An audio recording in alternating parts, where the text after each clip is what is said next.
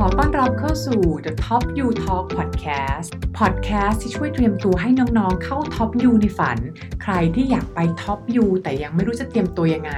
Podcast นี้มีคำตอบให้น้องๆ ค่ะ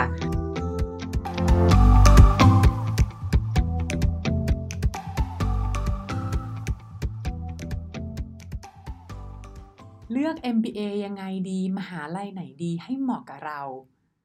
สวัสดีค่ะ น้องๆ อยู่กับพี่เจส พักซิกร ทับทิมทอง แล้วก็ Top You Talk The Podcast กลับมาแชร์เคล็ดลับดีๆ ให้น้องๆ นะคะ วันนี้ค่ะหลายๆ คนเนี่ย เริ่มวางแผนจะสมัคร Top U ปีนี้หรือปีหน้าใช่ไหมคะ เริ่มมาคุยแล้วแหละว่า พี่เจสไปเรียนโรงงเรียนไหนดี ต้องสมัครยังไงบ้าง มหาในมหาลัยไหนดีที่เหมาะกับน้องๆนะคะ วันนี้ค่ะจะมาแชร์ให้ฟังก่อนเลยค่ะเบื้องต้นก่อนที่จะมาแชร์เคล็ดลับ การทำ school selection ที่เหมาะกับน้องๆ ที่เป็นของน้องๆ เนี่ย คืออยากจะบอกก่อนเลยว่า มี 2 มุมละกันที่เราอยากให้มอง มุมแรกก่อนเลยเนี่ย ไม่อยากให้น้องปิดโอกาสตัวเอง ไม่อยากให้น้องคือ underestimate ความสามารถของตัวเอง อย่าเพิ่งคิดว่าเราทำไม่ได้สกูนี้ เราสมัครไม่ได้หรอกนะคะ เพราะว่าการสมัครไปเรียนต่อท็อปยูหรือปริญญาโทอะพี่เจเชื่อว่าหลายๆ คนล้วกัน ก็ไม่น่าจะสมัครหลายครั้งใช่ไหมคะ หรือไม่น่าจะไปเรียนปริญญาโท หลายใบเนอะมันเป็นโอกาสครั้งเดียวในชีวิตนะคะ ก็อยากให้โอกาสให้น้องเนี่ยเปิดโอกาสให้ตัวเองให้เต็มที่นะคะ แล้วก็อยากให้น้องๆเนี่ยเวลาสมัครนะคะ ก็คือมองดูเลยค่ะว่าพวกสกูที่อยู่ในเรียกว่าเป็นท็อปสกูลหรือ M7 และการยกตัวอย่างเช่นของ US เนี่ยค่ะ ก็จะมี Harvard มี Stanford MIT Sloan Columbia Wharton Kellogg Berkeley Haas เนี่ยอยากให้น้องๆเนี่ยก็เพิ่ม choice อะไรที่เป็นท็อปอยู่เข้าไปด้วยนะคะ เพราะตรงเนี้ย เราเนี่ยอยากจะให้แนะนำว่าจริงๆ แล้วก็มีน้องๆบางคนนะคะ นักเรียนเนี่ยที่เขาสมัครหลายยูเหมือนกันเนี่ยแหละ ปรากฏว่าหลายยูเนี่ยเขาโดน reject จาก Kellogg โดน reject จาก MIT โดน reject จาก Wharton แต่ปรากฏว่าน้องได้ HBS หรือ Harvard ที่เดียวเลยนะคะ อันนี้แหละค่ะ ก็เป็นมุมแรกก็คือให้น้องเนี่ยอยากให้น้องเปิดโอกาสให้ตัวเองนะคะ สมัครท็อปยูไปด้วยหลายๆยูอันที่ 2 ก็คือให้น้องเนี่ยกระจายความเสี่ยงค่ะ กระจายความเสี่ยงคืออะไร คือน้องๆบางคนถ้าเกิดในสายการเงินหรือการลงทุนเนี่ยอาจจะเคยได้ยินคำว่า อย่าใส่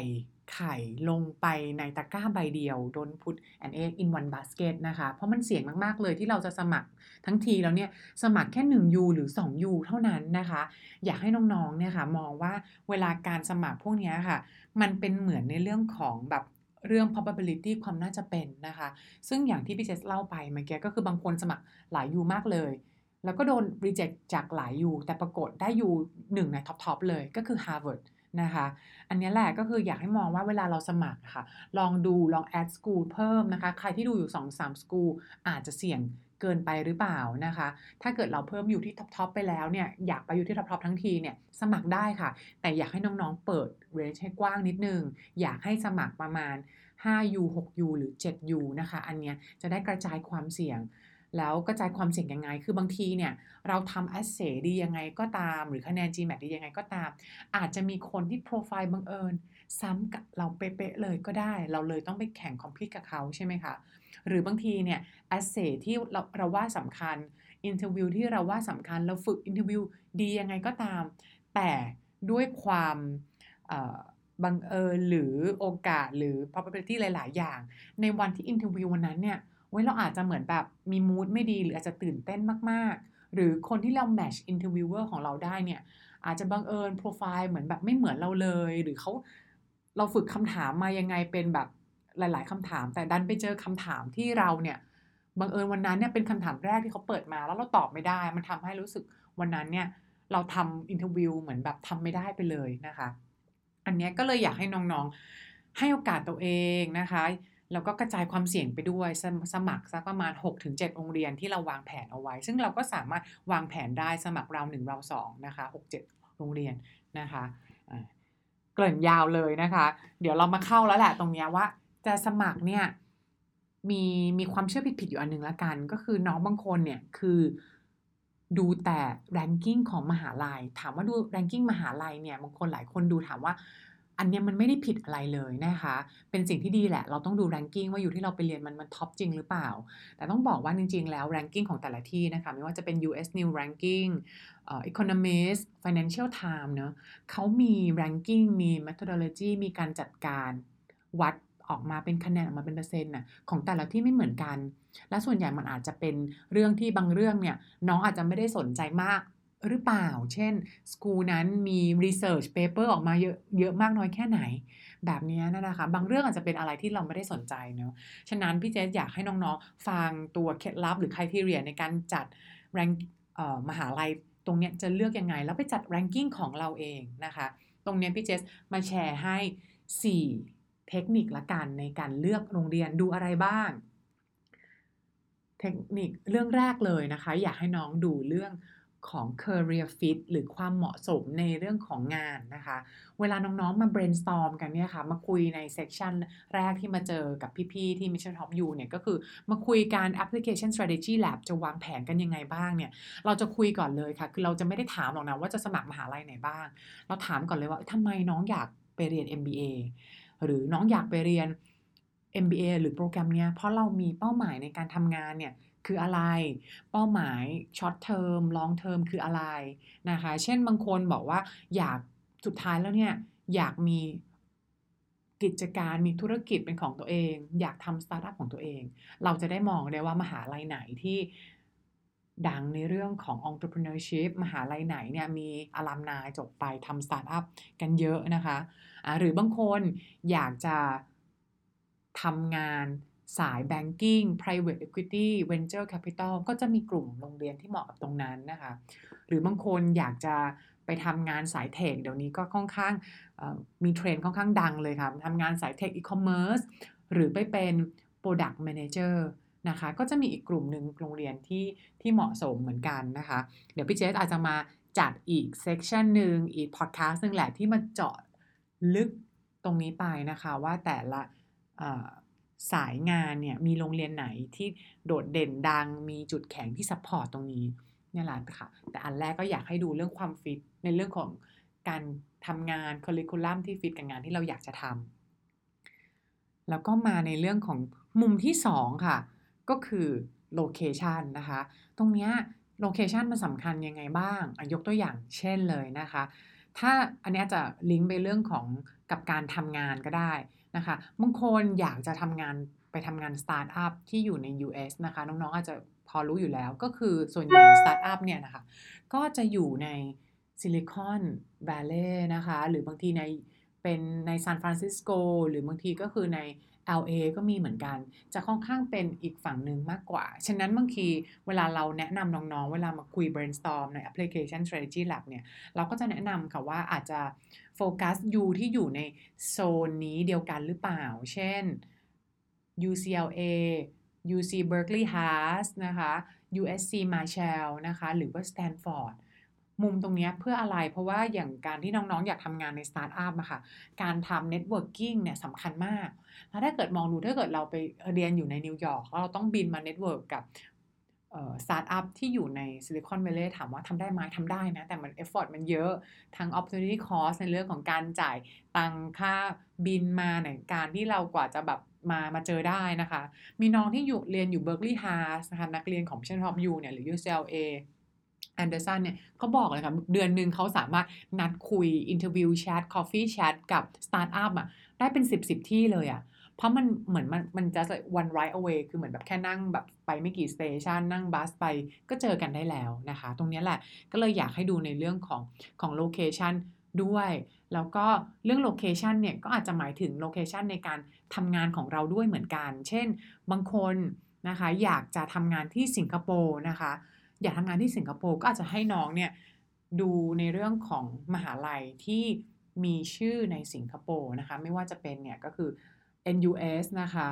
แล้วก็ตัว i n s e a d เขาก็มีแคมปัสทั้งที่ฝรั่งเศส แล้วก็ที่สิงคโปร์นะคะ หรือแม้แต่แม้แต่ตัวนันยางเองนะคะ ซึ่งพวกนี้ก็จะทำให้น้องเนี่ยมีโอกาส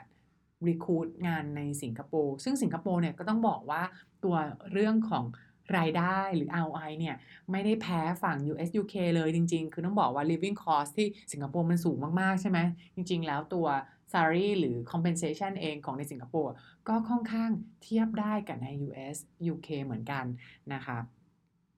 เราเรื่อง location เนี่ยมีมุมไหนอีก มันก็มีอีกมุมหนึ่งนะคะ มันก็จะมีมุมในเรื่องของอากาศด้วยเหมือนกัน หรืออากาศหนาวมากน้อยแค่ไหนนะคะหิมะเลยหรือเปล่านะคะ แล้วก็อีกมุมหนึ่งก็คือ location ก็คือเรื่องของความเป็นเมืองบางคนชอบอยู่ในวายที่มีความเป็นเมืองมาก ๆนะคะ เราจะได้มีไลฟ์สไตล์เราบางคนแบบบอกว่าตัวเองเป็น foodie ชอบไปแบบชิมอาหารหลาย ๆ ที่อย่างเงี้ยเวลาเราไปเรียนเราก็ไม่อยากจะเครียดอยู่กับแค่การเรียนนะเราอาจจะเหมือนแบบตั้งชมรมหรือว่าทำกิจกรรมชวนเพื่อนไปชิมเวียนร้านอาหารแต่ละร้านอย่างเงี้ยนะคะ หรือบางคนอาจจะเป็นอีกสายหนึ่งก็คือเป็นสายแบบชอบ trekking ชอบกิจกรรม outdoor activity นะคะ ก็อาจจะไปดูมหาลัยที่อยู่ในโซนที่เป็นเหมือนแบบนอกออกจากเออร์เบิร์นนิดนึง อยู่ในโซนที่เหมือนแบบบางคนชอบเป็นแคมปัสทาวก็ได้นะคะ เป็นแคมปัสทาวคืออะไร อาจจะอยู่ใกล้เมือง แต่ในเมืองนั้นเนี่ย ในโรงเรียนนั้นเนี่ย คือหลักๆ คือ จะเป็นเมืองมหาลัยนะคะเนี่ยอย่างเช่นของที่แคนล็อกเนี่ยก็คืออยู่ใกล้ชิคาโกนะคะใครชอบอยู่เมืองอาจจะเป็นชิคาโกบูธใช่ไหมคะแต่ถ้าเกิดไป Kellogg จะอยู่เมืองที่เรียกว่า Evanston เหมือนอยู่ขึ้นไปจากชิคาโกนิดนึงค่ะประมาณแบบครึ่งชั่วโมง 40 นาที ซึ่งเป็นเมืองเป็น campus town เลยคือเป็นเมืองแต่เป็นนักเรียนอะค่ะฉะนั้นแล้วเหมือนแบบจาก หอพักอพาร์ตเมนต์เราเนี่ยสามารถเดินไปเหมือน Whole Foods เดินไปช้อปปิ้งแล้วก็เดินไปเรียนได้เลยนะคะ ในเวลาแบบไม่เกินแบบ15 นาทีแบบเนี้ยบางคนก็จะชอบสไตล์แบบนั้นนะแล้วก็ในมุมที่ 3 ที่อยากให้มองและสำคัญมาก ๆ เลยนะคะ ก็คือ cultural fit character fit นะคะว่าตัวมหาลัยนั้นเนี่ยไม่ว่าจะเป็นคนที่ไปเรียนหรือศิษย์เก่า alumni เองเนี่ยดูแล้วคือ character เนี่ย มันมันใช่เราหรือเปล่านะคะ ซึ่งเรื่องเรื่องแบบนี้บางทีมันมันพูดออกมาค่อนข้างยาก เพราะมันเป็นอะไรที่ค่อนข้างจับต้องยาก ตรงนี้อยากให้น้องให้ความสำคัญ เพราะอะไร เพราะส่วนใหญ่แล้วเนี่ยเวลาเราไปเรียนอะปีหรือ 2 ปี เราไปใช้เวลาอยู่ตรงนั้นตั้งนาน นอกจากนั้นแล้วเนี่ย กลุ่มเพื่อนกลุ่ม network alumni ตรงนี้จะเป็นกลุ่มที่เราจะเรียกว่าสร้างเป็น lifelong friendship ไปเลยนะคะ รู้จักกันเหมือนแบบสนิทกันไปเลยอะบางคนหลายคน พอพี่เจสจบมาแล้วเนี่ยมีเพื่อนอยู่เกาหลีอยู่เมืองจีนเขาจะแต่งงานเราก็บินไปหาเขานะคะ หรือตอนที่พี่ๆเหมือนแบบแต่งงานกันอยู่ที่เมืองไทยเนี่ยก็มีเพื่อนบินมาจากอเมริกา เพื่อนบินมาจากอังกฤษนะคะ คือเรากลายเป็น lifelong friendship ไปเลยนะคะ แล้วก็ตรงนี้แหละก็เลยอยากให้น้องดู cultural fit นะคะของมหาลัย ข้อที่ 4 ก็คืออยากให้น้องดูในเรื่องของชื่อเสียงของมหาลัยด้วยนะคะ ชื่อเสียงเนี่ยน้องๆ ฟังบางคนอาจจะอ้าวย้อนแย้งกับที่พี่เจสบอกหรือเปล่า เมื่อกี้ตอนตอนแรกบอกมาให้ดู ranking ตอนนี้บอกให้ดูชื่อเสียงนะคะชื่อเสียงในมุมเนี้ยพี่เจสมองในมุมที่ว่าเป็น branding ละกันของมหาลัยนะคะว่าว่าในไม่ว่าจะเป็นในเรื่องของ งานที่เราอยากจะสมัครเนี่ยแบรนด์ของมหาลัยนี้มันเป็นยังไงบ้างนะคะ หรือว่า network ของมหาลัยนี้ในงานตรงนี้มันจะช่วยส่งเสริมเรามากน้อยแค่ไหน หรือหรือในในบางประเทศ แบรนด์ของบางมหาลัยอาจจะจะดังแต่ละที่ไม่เท่ากันนะคะ ตรงนี้แหละก็จึงเป็น 4 อย่างที่อยากให้น้องๆดูนะคะ ก็คือ career fit location cultural fit character fit แล้วก็เรื่อง branding หรือ alumni network นี่แหละค่ะ แล้วสี่เรื่องนี้น้องๆถามว่าจะหายังไงนะคะ คือไม่อยากให้น้องไปหาแค่ในตัวเว็บไซต์ อยากให้น้องๆเนี่ยหาโอกาสไปไปฟังหรือไปคุยหรือไปฟังอลัมนายสิทธิ์เก่าสิทธิ์ปัจจุบัน นักเรียนปัจจุบันเล่าประสบการณ์เหล่านี้นะคะ ซึ่งเนี่ย แต่ละมหาลัยเขาก็จะมี information session เมื่อก่อนตอนยังไม่มีโควิดเขาก็บินมาเมืองไทย ตอนนี้ไม่มีโควิด เราก็สามารถไปฟังแบบ virtual session ได้ หรือถ้าเกิดใครอยากฟังแบบ on demand เลยฟังได้เลยตอนนี้นะคะ จริง ๆ แล้วพี่เจส Mission Top U เองเนี่ย เราก็มีทำรายการที่เชิญสิทธิ์เก่า เชิญนักเรียนเก่าของ Mission Top U มาพูดให้ฟัง หลายครั้งเลยนะคะ ไม่ว่าคนที่นะคะไปเปิดดูได้ใน YouTube นะคะก็จะเป็น MBA Jumpstart นะคะอยู่ในรายการของ Mission Top U ช่อง Channel ของเรานี่เอง ซึ่ง MBA Jumpstart มีกว่า 10 ตอนเลยนะคะ แต่ว่าปัจจุบันเนี่ยเรามา rebrand ใหม่จะเรียกเป็นว่า Top U Jumpstart นะคะมีพี่ๆที่ไปเรียนทั้ง Harvard Stanford Kellogg Wharton นะคะ UC Berkeley Haas ก็มีแล้วก็เร็วๆนี้เดี๋ยวจะมีน้องที่ไปเรียนที่ Carnegie Mellon Tepper ก็จะมาคุยให้ฟังเหมือนกัน ไม่อยากให้พลาดตรงนี้เลยค่ะ แล้วก็ถ้าเกิดใครอยากได้ความรู้เพิ่มเติม ไปติดตามได้ในเว็บไซต์ www.missiontotopU.com ค่ะ วันนี้พี่เจสลาไปก่อน สวัสดีค่ะ